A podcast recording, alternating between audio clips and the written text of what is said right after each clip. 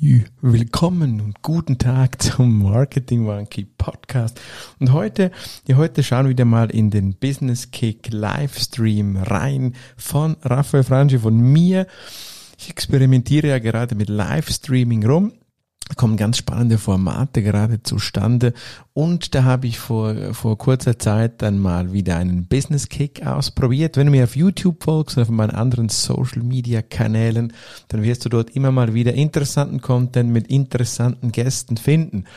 Und das Livestreaming Experiment, da möchte ich dir jetzt so den Interview-Teil daraus rauscutten und dir in diesem Interviewteil einen Experten in Influencer Marketing vorstellen und gleichzeitig wirst du auch ein paar Fragen aus dem Publikum rund um dieses Thema Influencer Marketing hören. Wer das ist und um was es genau geht, erfährst du gleich nach dem Intro. Willkommen beim Marketing Monkey Podcast von und mit Raphael Frangi und seinen Gästen. Dein Podcast für Marketing und Business Development im Digitaldschungel. Wir sprengen Grenzen und brechen Konventionen. Komm mit auf eine wundervolle Reise. Los geht's. Ja, und los geht's bedeutet, wir haben einen Gast gehabt in diesem Business Kick. Und zwar, ich würde sagen, eine Person, die zu diesem Influencer-Marketing-Ding schon gestanden ist, lange bevor es überhaupt so hieß. Ja, du weißt, früher gab es Influencer-Marketing nicht, da war es, da waren es die Testimonials, da waren es die Opinion Leaders und heute gibt es Lehrgänge, wo du auch zum erfolgreichen Influencer-Marketer werden kannst. Echt jetzt? Ja, echt jetzt. Und ich sprach mit dem guten Mark, dem Mr. Wom, mrwom.com, zu diesem Thema im Livestream des Business Kicks von Raphael Frangi.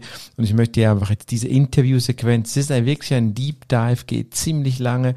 Wir haben fast eine Stunde gequatscht und ich würde dir mal so da die, die ersten 45, 50 Minuten geben, wo es um äh, die verschiedensten Aspekte von Influencer Marketing im B2B Bereich ging. Die, der Titel des Livestreams war, war Business Kick InfluencerInnen im B2B Marketing? Fragezeichen, Ausrufezeichen. Also gut. Lassen wir ihn rein, schalten wir live rein in den, in den Livestream, hören uns da die, die, den äh, essentiellen Hauptteil an, diesem Longformat-Podcast. Und wie immer freue ich mich auf Kommentare, Fragen auf all meinen Social-Media-Plattformen. Hier als äh, Podcast, wo du das gerade hörst, als Bewertung oder gerne auch auf den anderen Social Media Kanälen. So, nun gut geschwatzt, aber lassen wir ihn rein, den Mark, und ich äh, springe hier mal rein direkt an die richtige Stelle des Livestreams. Viel Spaß und viel lehrreiche Momente und Inspiration für dich. Ja, Mark, schön, dass du heute so spontan dabei bist und man sieht und hört dich jetzt. Und Sehr vielleicht schön. gerade mal kurz dein, die Frage an dich, was ist dann so grundsätzlich deine Erfahrung mit Influencer Marketing? Kannst du da ein bisschen Farbe reingeben mit deiner Erfahrung gerne? Ja, also ähm, bei mir ist es ja so, dass ich Word-of-Mouth-Marketing ähm, äh, mache äh, als Agentur und Beratung in dem Bereich und da vor allen Dingen eben mit Konsumenten, mit den Nano-Influencern, wie man das heute auch sagen kann, äh, zusammenarbeite. Und ähm, da wird auch nichts bezahlt, die werden ganz normal rekrutiert und ähm, man kann das auch mit Agenturen machen. Auch da gibt's Agenturen für Plattformen. Ähm, aber äh, der Trend geht auch dahingehend, äh, äh, dass ich eigentlich als Marke selber mir meine äh, Botschafter, Influencer, Weitererzähler, wie auch immer, Weiterempfehler aufbaue ähm, und die eigentlich in der eigenen Community habe. Gerade das Thema Direct-to-Customer, Direct-to-Consumer-Marketing äh, ist ein großes Thema aktuell und ähm, größere Brands bauen auch ihre eigenen Communities auf, eben von den Konsumenten-Influencern. Und ähm, in dem Pool oder mit diesen Tools kann man dann eigentlich auch ganz gut hingehen und ähm, die, ich sag mal, bezahlten Influencer, also die etwas besseren Influencer dann auch äh, einfangen und rekrutieren. Ähm, ich habe bei diversen Kampagnen haben wir auch kombiniert versucht über äh, bezahlte Influencer, also über Mikro, Makro-Influencer, äh, dann auch mal ein Seeding zu machen für so eine Word of Mouth, ein Produkttest, äh, was auch immer Kampagne, kollaborative Marketingkampagne. Ähm, da sind meine Erfahrungen sehr, sehr unterschiedlich und ähm, kann das nur bestätigen, was du eingangs auch gesagt hast bei den Influencern. Ähm, auch bei vielen Agenturen in dem Bereich, es geht da nicht um Performance, es geht eher um Branding. Du bezahlst also schon relativ viel Geld kannst dir nicht 100% sicher sein, hast du die richtigen Influencer ausgewählt, performt das richtig und so weiter.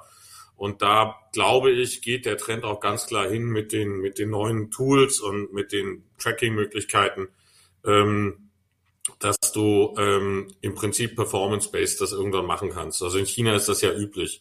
Mhm. Ähm, alle Influencer werden quasi an den, an den Verkäufen beteiligt mit einem Affiliate-Link.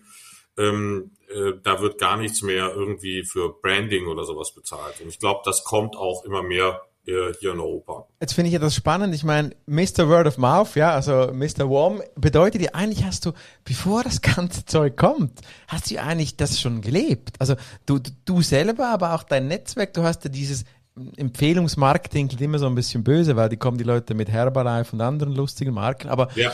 aber ich sag mal, dieses doch Empfehlungsmarketing hast du ja eigentlich schon lange gelebt, bevor Influencer überhaupt so ein Thema waren. Bedeutet also, ist es eigentlich gar nichts Neues, oder? Also, ähm, nee, absolut nicht. Also ähm, man muss auch immer dazu sagen, wie kommt dieser Begriff Influencer Marketing im, im deutschen Marketing-Sprachgebrauch eigentlich zustande? Warum reden jetzt plötzlich alle von Influencern? Also das Thema Word of Mouth, Mundpropaganda, ähm, das mündliche Weiterempfehlen von Produkten äh, liegt bei uns äh, in den Genen. Also seit es Menschen gibt, äh, erzählen wir weiter, empfehlen wir weiter. Das Feuer war wahrscheinlich das erste Produkt, was in der Anwendung äh, weiterempfohlen wurde. Und ähm, das ist unsere soziale DNA. Also wir haben uns früher halt vor dem schlechten Essen, vor dem guten Essen gewarnt oder empfohlen entsprechend. Und ähm, so hat sich das eigentlich entwickelt. Und irgendwann in den 30er Jahren des letzten Jahrhunderts hat, glaube ich, ein schlauer Mensch in Amerika mal ein Buch aufgeschrieben mit so einer Influencer-Theorie. Ähm, aber Influencer meinte einfach einflussreiche Menschen. Und damals gab es die Theorie so ein bisschen, dass zehn Prozent der amerikanischen Bevölkerung Influencer wären. Mhm. Also Einfluss auf andere haben. Äh, hat sich dann aber durch irgendwie spätere Marktforschung eigentlich herausgestellt, dass jeder irgendwo ein Influencer ist, ähm, ähm, aber eben jeder in einem bestimmten Segment. Also der eine für Food, der zweite für Tech-Gadgets, der dritte für Sport, für Klamotten und so weiter. Ähm, es gibt auch Zahlen zu aus Marktmedia-Studien in Deutschland beispielsweise, die sagen ganz klar aus, ungefähr die Hälfte der Bevölkerung zählt sich zu Empfehlern, Ratgebern und sowas in die Richtung. Und ähm, daraus ist dann irgendwann, gab es dann mal ein paar Menschen so, wie das mit dem Internet anfing, mit Social Media, mit YouTube. Die haben sich ein bisschen gelangweilt, junge Menschen wie eine Bibi oder auch hier die, die äh, White City Boys, äh, ähm, die saßen irgendwo auf dem Land, ähm, wussten nicht so recht, was mit sich anzufangen, waren auch ein bisschen vielleicht die Nerds, konnten sich mit Computern aber aus und haben dann einfach angefangen auszuprobieren. Also so ist das mal entstanden mit den Influencern. Und dann haben sie festgestellt, durch Ausprobieren, oh, das funktioniert gut, das funktioniert weniger gut, haben eine immer größere Followerzahl aufgebaut. Und irgendwann haben Marketingleute das entdeckt und haben gesagt, wow, die haben eine Reichweite in genau der Zielgruppe, die ich gar nicht mehr erreiche.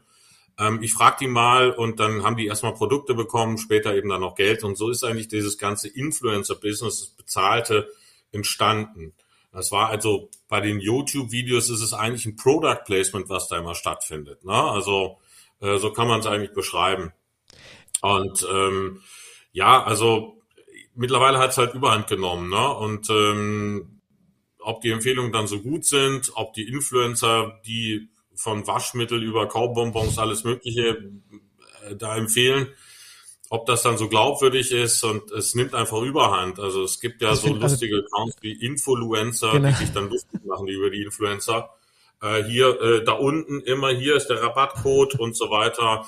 Aber man muss auch sagen, ähm, ich mache ja nebenbei noch den, den Food Startup Verband für Deutschland, Österreich und die Schweiz, äh, den ich mitbegründet habe und bin da sehr im regen Austausch auch mit Food Startups.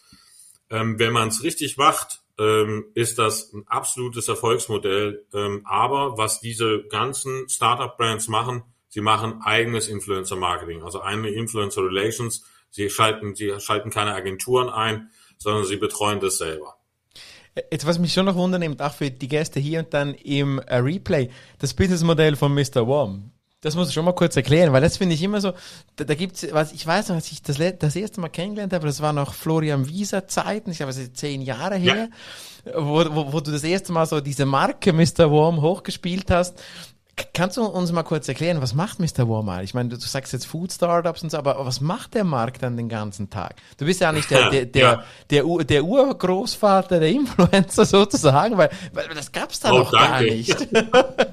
was, was ist das Businessmodell von Mr. Warm? Kannst du uns da kurz ein bisschen was darüber also, erzählen? Ja? Ähm, ich, ich komme ja aus dem, ich habe lange Zeit Marketingberatung gemacht, ähm, für, für Unternehmensberatung gearbeitet, äh, hatte meine eigene Beratung und habe dann irgendwann ja das, das klassische Marketing noch nicht mehr so spannend gefunden und habe mich ein bisschen dann so 2008, 9 auf die Suche gemacht. Dann kam Social Media so richtig auf und habe dann eigentlich das Thema Word of Mouth Marketing entdeckt und dachte mir so, Mensch, das ist eigentlich das glaubwürdigste und ehrlichste Marketing überhaupt, ähm, was es gibt, ähm, weil Leute äh, empfehlen etwas nur weiter, wenn sie wirklich davon überzeugt sind. Die, die drehen ja ihren Freunden keinen Mist an.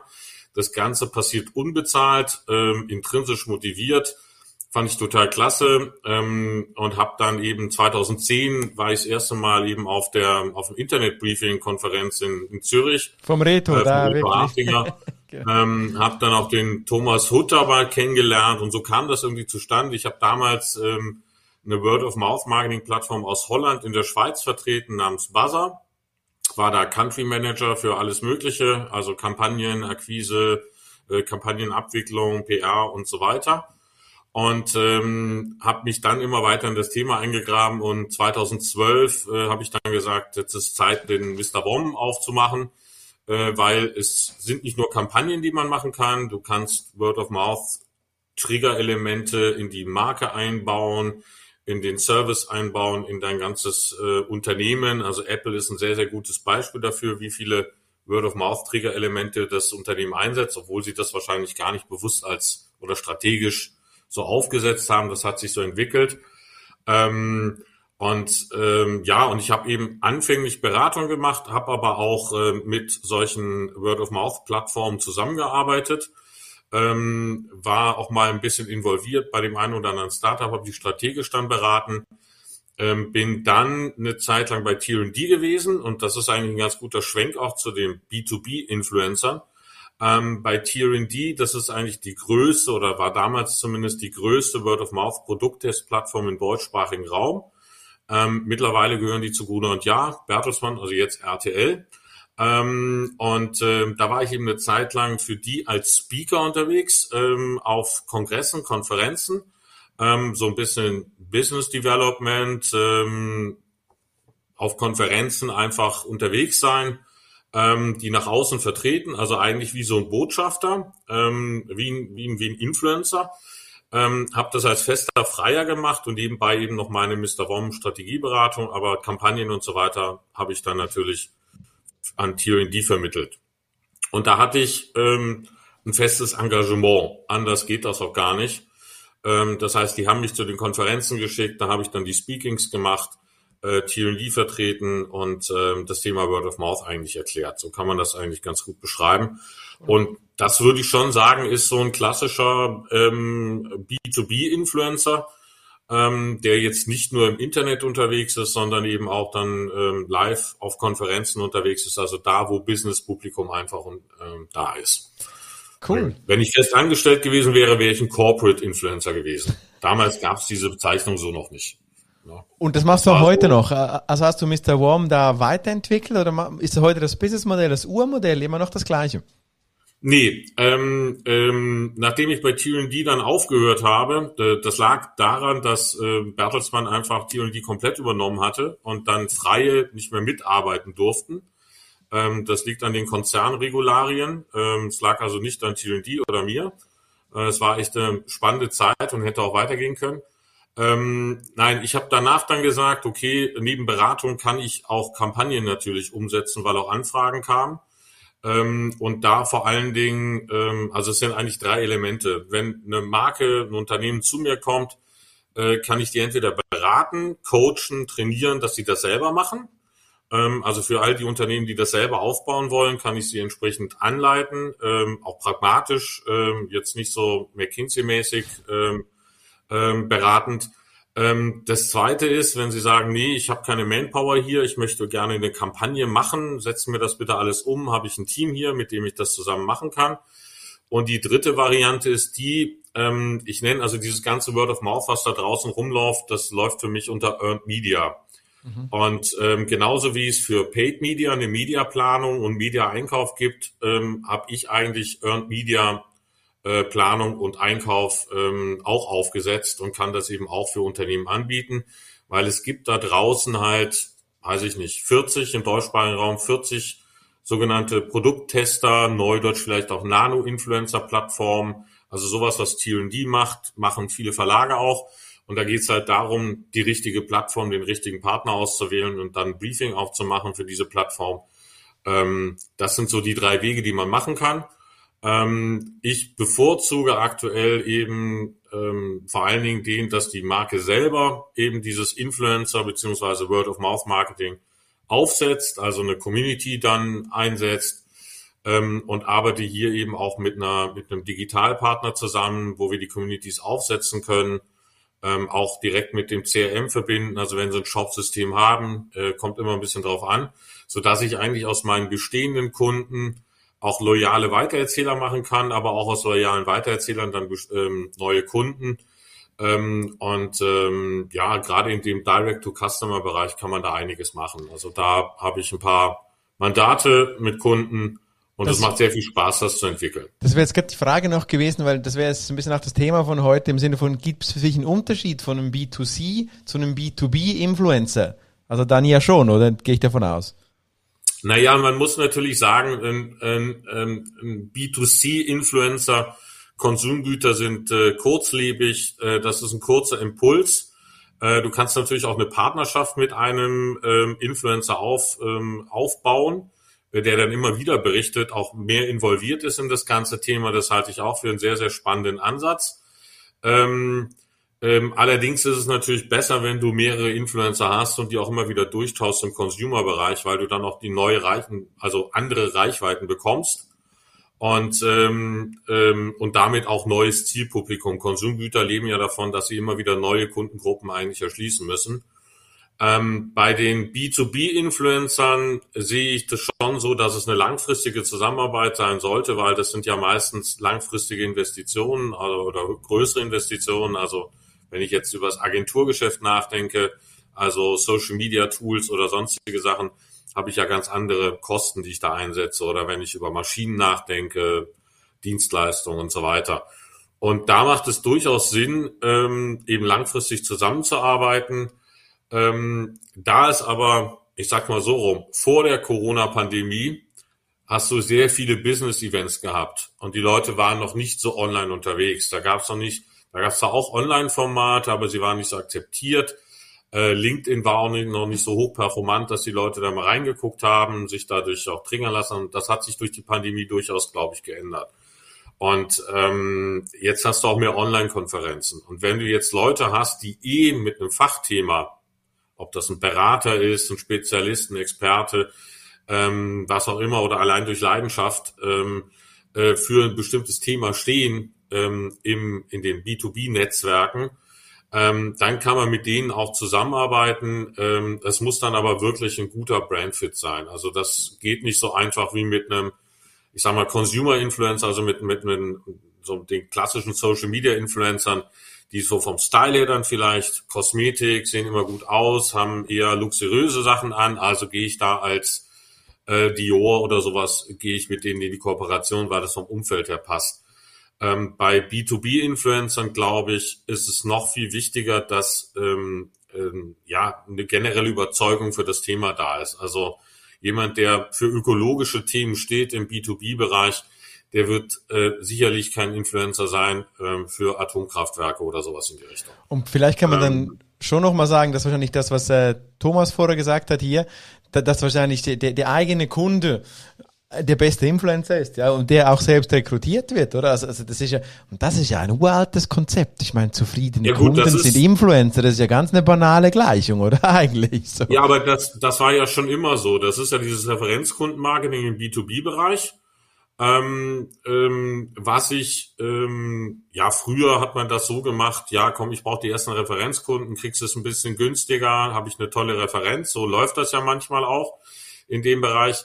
Aber heutzutage ist es wirklich so, wenn du ähm, guten Job machst für einen Kunden und der dann auch noch online was schreibt oder wirklich überzeugt ist von der ganzen Thematik, ähm, dann stellt er sich auch gerne auf die Bühne eben. Mhm. Und ähm, ähm, das ist eben, äh, da werden dann aus Kunden eben entsprechend Influencer, Empfehler, mhm. wie auch immer. Das, da vermischt sich dieses Referenzkundenmarketing, Vertriebsmarketing so ein bisschen. Das ist also der Ansatz aus dem Vertrieb das vermischt sich dann eben mit dem, mit dem Influencer-Marketing. Cool. Ich möchte noch in ein Thema gehen, vielleicht noch mal einen kurzen Aufruf, wenn du hier gerade zuhörst, im äh, Business Kick Livestream von mir, von Raphael Frangi, zusammen mit heute Mark, dem Mr. Wom, der, der schon, schon, ich habe vorher gesagt, der Opa meine ich natürlich nicht so, aber der schon x Jahre in diesem Bereich unterwegs ist, darfst du gerne in den Chat posten, dann können wir das hier einblenden. Vielleicht Thomas, der noch da ist, auch deine Erfahrung nochmal, vielleicht gibt's da noch eine, eine kleine Perspektive oder die anderen. Ich sehe hier doch auf den verschiedenen Kanälen über 20 Leute, die jetzt live live sind, gerne einen Kommentar da reinschreiben. Ich möchte noch in, auf ein Thema mit dir zu sprechen kommen, weil du ja auch so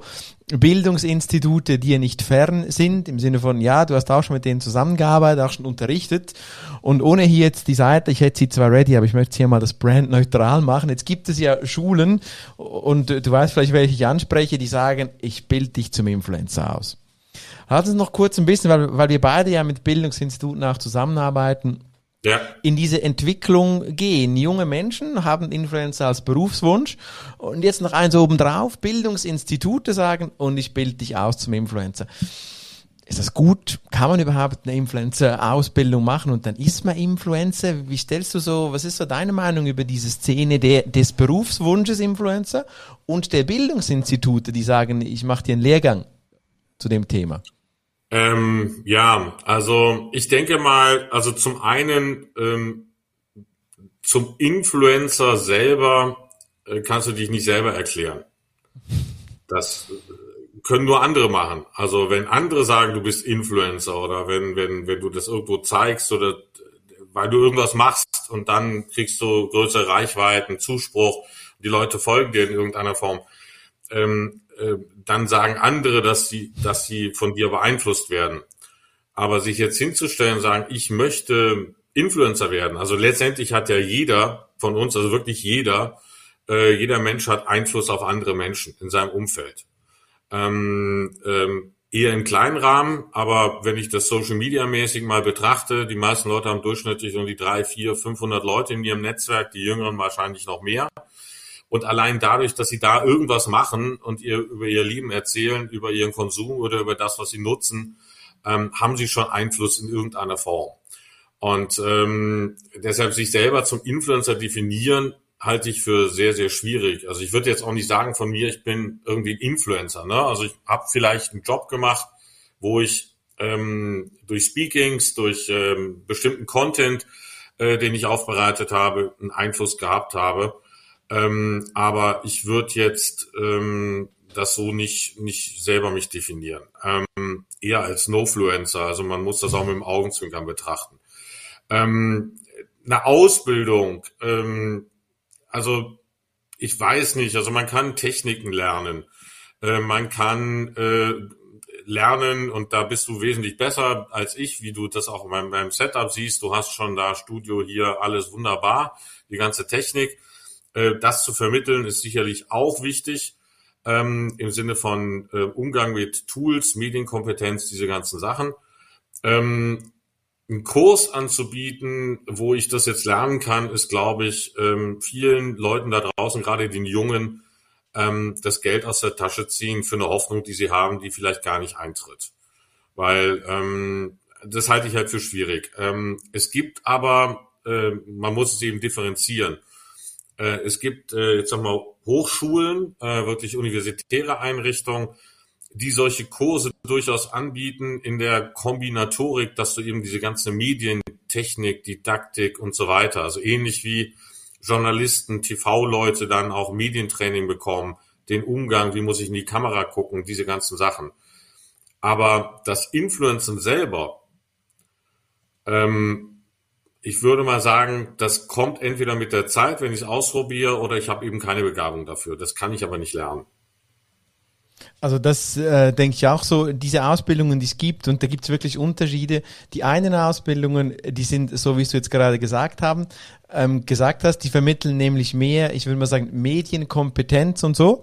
Und das macht dann Sinn, dann, dann ist es aber in dem Sinne, das wird dann wahrscheinlich, und ich sag's mal böse, das wird dann wahrscheinlich zu, zu, zu Marketingzwecken nennt man es Influencer-Ausbildung, aber eigentlich ist es genau das, es ist eine Medienkompetenz-Ausbildung. Ich zeig dir, wie du ein Studio hast, ich zeig dir, wie du, äh, wie du in die Kamera sprichst, wie du so ein Setting aufbaust, bis hin zu, ich zeige dir, was ist eine Positionierung, wie musst du dich positionieren.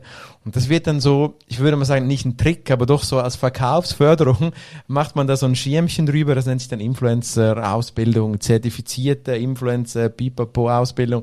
Da finde ich dann schon auch, was du sagst, das kann man so in dem Sinne nicht so lernen. Ein herzliches Willkommen noch der Elisabeth, schön bist du auch heute am Zugucken. Sie sagt, Influencer ist mehr Leidenschaft als Job, mit großem Glück wird's ein Job. Ist auch das, was du vorher gesagt hast, Marco. Das, das kann ich jetzt nicht einfach sagen, ich mache jetzt ein Influencer-Studium und dann, dann bin ich das schon beruflich und schreibe auf die Visitenkarte, ich bin jetzt äh, diplomierter Influencer. Das wird dir genau nichts bringen. Also das ist schon, schon wahrscheinlich so, ja. Dann hat Thomas nochmal einen Kommentar hier dagelassen. Und zwar schreibt Thomas, ich könnte mir im B2-Bereich kaum vorstellen, einen Influencer zu rekrutieren, der keinen glaubhaften Bezug zum Produkt hat. Das mag im B2, das mag im B2C-Bereich anders sein. Roger Federer ist übrigens ein glaubhafter Experte für den Konsum der Wohlhabenden.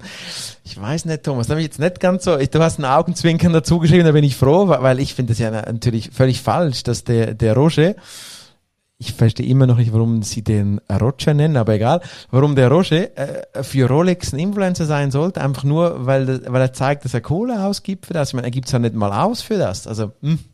Na gut, aber der erste Teil deine, deines Votums, ja, ja klar, ähm, B2B-Bereich, Influencer rekrutieren, der keinen glaubhaften Bezug hat. Wahrscheinlich geht das nicht. Ich bin gerade am Studieren, Mark, ob es Brands gibt, die im B2B-Bereich Influencer rekrutieren, ohne dass der ein Fachwissen hat. Kommen mir spontan auch nicht in den Sinn, ob es das gibt dass du wirklich einfach Influencer buchst als B2B-Marke. vielleicht, wenn du, wenn du so ein B2C-Touch haben möchtest, zum Beispiel ich baue Landmaschinen, möchte aber auch Pullis verkaufen mit dem Logo drauf, sowas. Die große Baggermarke, die dann auch in, in, in das Segment äh, sich diversifiziert hat, der Bekleidung. Da gibt es diese große, das gelbe Logo das heute auch Schuhe macht und, und, und äh, Kleidungsstücke macht, aber auch nicht aus dem Bagger B2B-Bereich kommt. Aber eine B2B-Marke, die einfach einen Influencer hat ohne Fachwissen, wahrscheinlich gibt es gar nicht. Oder ich, wir, wir kennen es nicht, oder nehme ich mal an.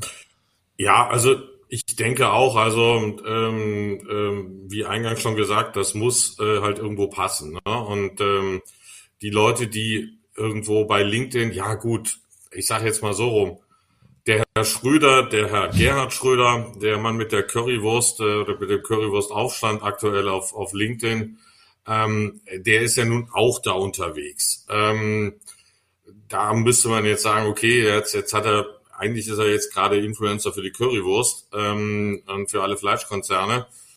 Ähm, ähm, aber ähm, da würde ich jetzt nicht unbedingt von einem, von einem B2B-Influencer reden. Er hat halt auch Einfluss im, im B2B-Bereich oder das, das hat aber, aber, aber, Bereich. Ein sehr schöner Punkt oder Politiker, die sich natürlich einspannen lassen für Konzerne, oft auch B2B. Thomas, wie, wie würdest du das dann kategorisieren, deiner Meinung nach noch?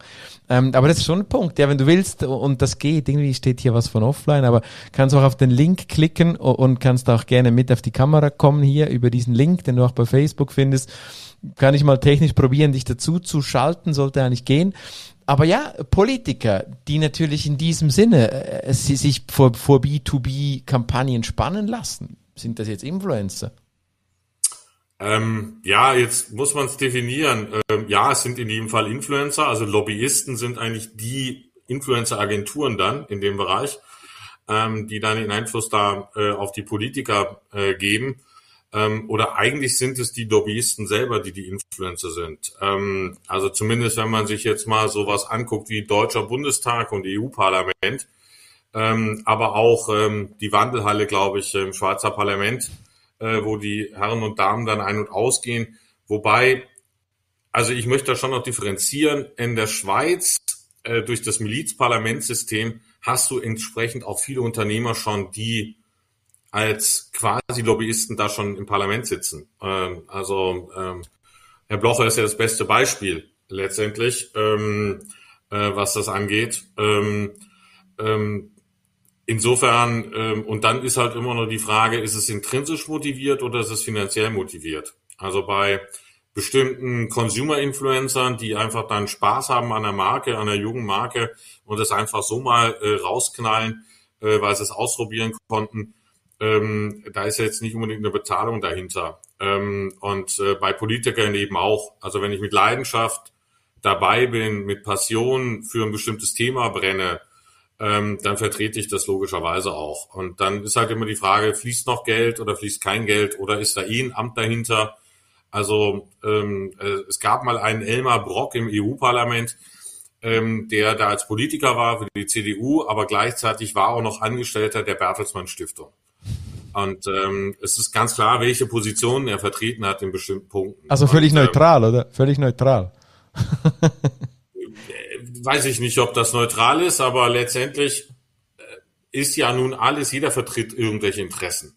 Ob durch intrinsische private Meinung, Überzeugung oder weil er eben aus dem Sektor kommt, dafür steht. Also genauso Gewerkschaftler äh, von, ähm, von Kohlegruben ähm, äh, in Nordrhein-Westfalen, wenn die im Parlament sitzen oder bei der SPD aktiv sind, ja, dann wollen die halt den Kohlepfennig, obwohl wir den vielleicht gar nicht mehr bräuchten und kämpfen dafür, weil sie für ihre Kumpels kämpfen. Na, das mhm. ist halt einfach, ähm, ich würde das jetzt nicht negativ oder positiv bewerten. Das ist jetzt für mich ohne Wertung. Es ist nur die Frage, bringt das was, bringt das nichts? Ähm, und wie du schon eingangs auch gesagt hast, ähm, wie messe ich denn den Erfolg? Na, also das ist ja auch immer die Frage. Ne? Und, ja, ähm, wir haben nochmal ähm, die gute Elisabeth, die auch noch einen Kommentar dazu hat, äh, Marc. Und zwar schreibt sie, ja. also ganz ehrlich, Influencer ist eigentlich mit gewisser Reichweite jeder zur Thematik, solange 30, solange 30-Jährige für Antifalten werben, ist der Weg noch lange. Ja, das ist immer so, ich diskutiere oft in meiner Bubble zu dem Thema Experte, oder? Also, also Influencer-Experte. Ich finde eben auch, jeder, der eine, eine, eine Meinung hat, eine Expertise und, und ich denke, das ist schon ein Problem, oder das sagen mir viele, ja, aber nee, das stimmt doch gar nicht. Ich meine, Experte, das ist wer, der quasi doktoriert haben muss, oder Experte ist wer, der 30, 40 Jahre Erfahrung haben muss, damit er Experte wird. Wenn er dann noch eine Reichweite dazu hat, ist er Influencer und damit auch Experte. Ich bin, ich bin der Meinung, du musst nicht doktoriert haben und 40 Jahre Erfahrung haben, um in gewissen Bereich ein Experte zu sein. Wenn ich jetzt fünf Jahre Bonsai-Bäume äh, schneiden und aufzüchten kann, bin ich schon Experte. Auch wenn ich vielleicht jetzt 25 bin, ist möglich. Und wenn ich dann noch Reichweite habe, dann bin ich vielleicht auch Influencer. Also das finde ich, äh, das finde ich jetzt nicht so ähm, schlecht. Wir haben noch einen spannenden Kommentar von Thomas wieder. Unternehmen fahren ja oft parallel Image- und Performance-Kampagnen. Politiker können sich allenfalls für Ersteres aber vermutlich schwieriger für Zweiteres einsetzen. Also bedeutet, dass Politiker sich eher äh, für Image denn für Performance-Kampagnen einsetzen. Also ähm, ja, stimme ich eigentlich zu. Ähm, andererseits, ähm, ja, ich, ich habe jetzt keine Beispiele aus der Schweizer Politik, aber aus der deutschen gibt's und äh, kann ich nochmal Currywurst Gerd ansprechen es ist ja nun sehr offensichtlich gewesen, wer erst die Gaspipelines nach Deutschland verlegen lässt und dann hinterher bei Gazprom anheuert, ist irgendwo, ist das für mich ziemlich naheliegend. Ähm, ähm, das ist halt geschickt gemacht. Kann man jetzt drüber nachdenken, ähm, das gut finden oder schlecht finden, aber letztendlich da ist dann, glaube ich, auch der zweite Fall äh, gegeben. Also ähm, und dann kommt Thomas wieder und der das da genau ergänzt, der sagt, zudem scheint mir eine solche Verbindung für beide Seiten äh, Gefahren ohne Ende darzustellen. Ja, also natürlich, ich meine, da bist du halt dann schnell, gerade auf politischer Ebene, wenn wir Politik und Performance nehmen, oder? Bist du vielleicht schon irgendwo dann am Rand der, das böse Wort Bestechung. Ich möchte es keinem Politiker unterstellen hier, aber, aber, aber das ist schon, dann könnte da münden, sage ich mal. Ist, ist, ist eine Gefahr, die das dann da münden kann. Wenn ich Performance eines Politikers in mir vor, vor meine Maschine spanne, dann, dann, äh, solange er noch aktiv ist, ja, Ähm, das ist vielleicht bei, guten, bei dem guten Schröder anders. Thomas schreibt, er ist ja kein Politiker mehr. Genau, darum ist er vielleicht unproblematischer und auch finanziell bezahlbarer. Vielleicht war das vorher schon, das wollen wir ja nichts unterstellen dem guten Gerd, aber, aber ich sag mal, weil er vielleicht heute, heute kein Politiker mehr ist, ist es vielleicht, vielleicht einfacher, ja. Der Thomas, danke fürs aktive Mitmachen, bringt er noch einen zweiten Twist rein, Mark, und zwar sagt er ja, Influencer versus Influencer Marketing. Ähm, ja, also ich weiß nicht, wie du das siehst, aber für mich ist ganz klar, der Influencer äh, als Thema ist in sich die Definition der Person des Influencers und Influencer Marketing ist dann die definierte Form der Zusammenarbeit. Ja, wenn ich wenn ich das auf, aus äh, der Auftraggebersicht anschaue, dann ist Influencer Marketing die definierte Form der Zusammenarbeit und der Influencer ist das Medium an sich, so würde ich das äh, sehen. Siehst du das ähnlich oder hast du da noch einen anderen Gedanken? Also ich, ich differenziere es ein bisschen anders. Also klar ist, der Influencer ist generell eine Person und ich gehe jetzt mal auf die digitale Definition, eine Person, die Einfluss hat äh, über digitale Kanäle mit einer höheren Reichweite. Ähm, generell ist für mich ein Influencer, jeder ist ein Influencer und jeder hat Einfluss. Ne? Also vom englischen Begriff Influencer ähm, das ist eine andere Definition einfach. Ne? Also auch die Word of Mouth Marketing Association unterscheidet verschiedene Types of Influencers und da sind auch die ganz normalen Konsumenten mit kleinen Reichweiten dabei oder mit kleinem Freundeskreis. Ähm, und Influencer Marketing ähm, ist für mich ganz klar, wenn ich bezahle. Ähm, und dann differenziere ich dazu Influencer Relations. Ähm, Influencer Relations ist für mich all das, wo ich mit Influencern zusammenarbeite, so ähnlich wie ich das mit Journalisten mache bei der PR, ähm, ähm, um die für ein Thema zu gewinnen, dass sie darüber berichten und zwar kostenlos, also ohne Bezahlung, weil ich eine tolle Story habe, weil ich vielleicht auch ein cooles Produkt habe und denen die Möglichkeit gebe, das erstmals zu probieren. Ähm, also ein bisschen vergleichbar wie Apple zahlt jetzt für ein Advertorial, für ein Publi-Report irgendwo in, einer, in einem Magazin oder Apple kriegt es irgendwie hin, dass alle äh, Journalisten, alle Redaktoren äh, einfach so über Apple berichten, weil sie schon wieder was Cooles gemacht haben. Erstens ist der Fall, das machen die sehr erfolgreich, eben die sind mit der PR extrem erfolgreich. Wenn Apple nur hustet, dann schreibt die ganze Weltpresse darüber, äh, weil irgendwie, glaube ich, alle Redaktoren äh, totale Apple-Fans sind. Ähm, ähm, und ähm, gleich ist es dann eben mit den Influencern. Also wenn ich es schaffe, dass Influencer einfach so über mich schreiben, ähm, ohne dass ich sie bezahle oder vielleicht nur das Produkt gebe im Sinne von probier doch mal aus äh, und das jetzt nicht gerade äh, ein Tesla ist, äh, den sie dann behalten können, das ist nochmal eine andere Nummer, ähm, dann ist das für mich Influencer Relations. Ähm, und wenn ich sie einfach bezahle, buche, dann ist es für mich Werbung, also paid. Mhm. Ähm, und deshalb Marketing. Also so, so differenziere ich das. Cool. Dann haben wir noch, noch auch noch einen Gedanke wieder von der guten Elisabeth. Danke fürs Teilen. Mega cool. Also schreibt gerne weiter. Auch die anderen über 20, die hier mit dabei sind. Nehmt euch ein Beispiel an Thomas und Elisabeth gerne reinschreiben. Das Problem ist, dass Reichweite über Experte, Expertentum steht aktuell. Sagt Elisabeth, finde ich genau auch ein Problem. Das nervt mich immer so bei meinen Unterrichtssessionen auch. Ich sage immer, wenn du das Ganze mal runterdampfst und jetzt sagst, ich hatte, ich hatte einen Studenten, der, der hat bei einer Landmaschinenmechanikerfabrik irgendwo hinter Luzern gearbeitet und er hat sich überlegt, wie kann ich mit Influencer zusammenarbeiten? Und er hatte ein Riesenproblem, weil sein Chef gesagt hat, ja, aber nee, du kannst hier nicht mit dem Bauern vom Dorf und so, nee, weil du musst Reichweite, Reichweite, Reichweite. Und das regt mich immer so auf, weil das geht doch hier gar nicht um Reichweite, es geht doch darum, wenn ich ein Land, also auf deinem Markt, oder wenn ich ein Landmaschinenmechaniker bin und nur schon mein Markt ist irgendwo zwischen Nebikon, Ebikon und weiß der Kuckuck wo da hinten bei Luzern, dann, dann, dann ist doch nicht Reichweite alleine im Zentrum. Also finde ich. Ähm, bin ich. Bin ich völlig bei dir. Ähm, Quantität versus Qualität. Also man, man sieht das ja auch bei den klassischen Kon, Kon, also B2C-Influencern. Ähm, je kleiner die Reichweite wird, desto höher ist Engagement, Authentizität, ähm, Glaubwürdigkeit, diese ganzen Sachen desto eher hast du auch, und das zeigen eben auch Studien, also wenn du auf die Konsumenten als Weiterempfehler gehst und die empfehlen das in ihrem Freundeskreis, Familie und so weiter weiter, dann hast du auch eine ganz klare Absatzwirkung. Und je größer sozusagen die Reichweite des Influencers wird, desto mehr hast du eigentlich nur so diesen PR-Effekt, äh, Bekanntheit, ähm, diese ganzen Geschichten. Und wenn ich jetzt B2B denke, kleine Zielgruppe, enge Zielgruppe, schmale Zielgruppe, ähm, dann ist es umso wichtiger eigentlich Qualität zu haben, ähm, weil ähm, das sind ja Kaufentscheidungen, ein Traktor oder sonst irgendwas, eine Landmaschine, die kauft man sich ja nicht jeden Tag. Ähm, das braucht ein bisschen mehr Zeit und deshalb sehe ich da auch die B2B-Influencer eher unter dem, ein bisschen unter dem Aspekt auch des Content-Marketings. Ähm, äh, also langfristiger irgendwo auch, auch wenn du das Wort nicht magst, äh, Branding, aber äh, Brandaufbau irgendwo. Ähm, und das ist eigentlich diese Mischung. Ne? Und äh, du musst sie dann ganz einfach anders einsetzen.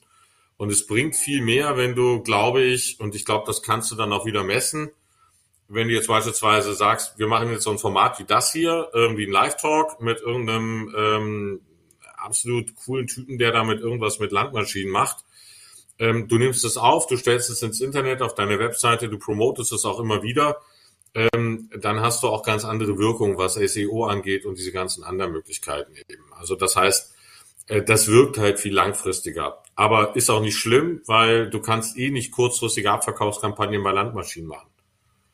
Ich äh, dachte, du sprichst gerade von uns zwei, von den coolen Typen. Spaß. Ja, das war der kleine Ausschnitt von äh, zwei coolen Typen oder auch mehr oder weniger coolen Typen. Mark Leinemann, Mr. Warm und äh, mir, Raphael Franchi, auch dem Gastgeber dieses Marketing Monkey Podcasts. Wir haben noch ein bisschen weiter gesprochen. An der Stelle auch die äh, bekannte Bloggerin aus äh, Zürich war auch mit am Start, die Elisabeth Gianoli. Dann hatten wir natürlich auch den äh, Erik Mechler wieder am Start, den Chefblogger, der auch noch ein bisschen was äh, zum Thema gesagt hat. wir haben uns noch äh, weiter unterhalten. Es wurde wirklich äh, noch ein bisschen tiefer. Ich habe dir versprochen, die Highlights, the Main Part hier dir geben zu wollen. Das habe ich jetzt gemacht. 40 Minuten sind wir schon dran in diesem Marketing Monkey Podcast.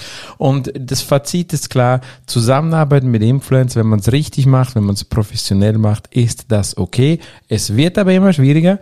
Man sieht einen gewissen Rückgang in, in der Wirksamkeit auch, ja. Und es ist so eine Industrialisierung passiert die letzten äh, Monate, die letzten Jahre in diesem Bereich Influencer. Also choose wisely auch hier.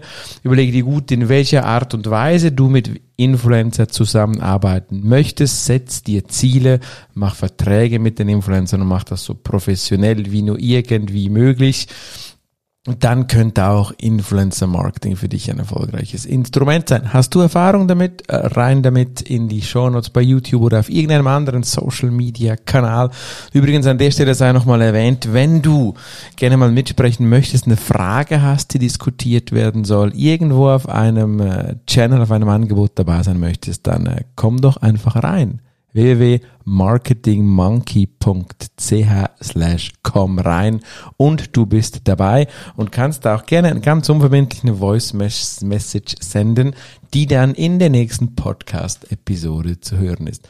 Danke von Herzen, dass du heute wieder dabei bist. Vergiss nicht, mich zu abonnieren auf den Social Media Kanälen und diesen Podcast zu bewerten und nächstes Mal wieder einschalten, wenn der Marketing Monkey wieder die Machete schwingt im Digital-Dschungel. Bis dann, ciao, ciao, bye, bye. Und hat dir gefallen, was du gehört hast? Lass bitte eine Bewertung bei iTunes oder einen Kommentar auf www.marketingmonkey.ch da. Bis zum nächsten Mal bei dem Podcast, der deine Ideen und Pläne verändern wird.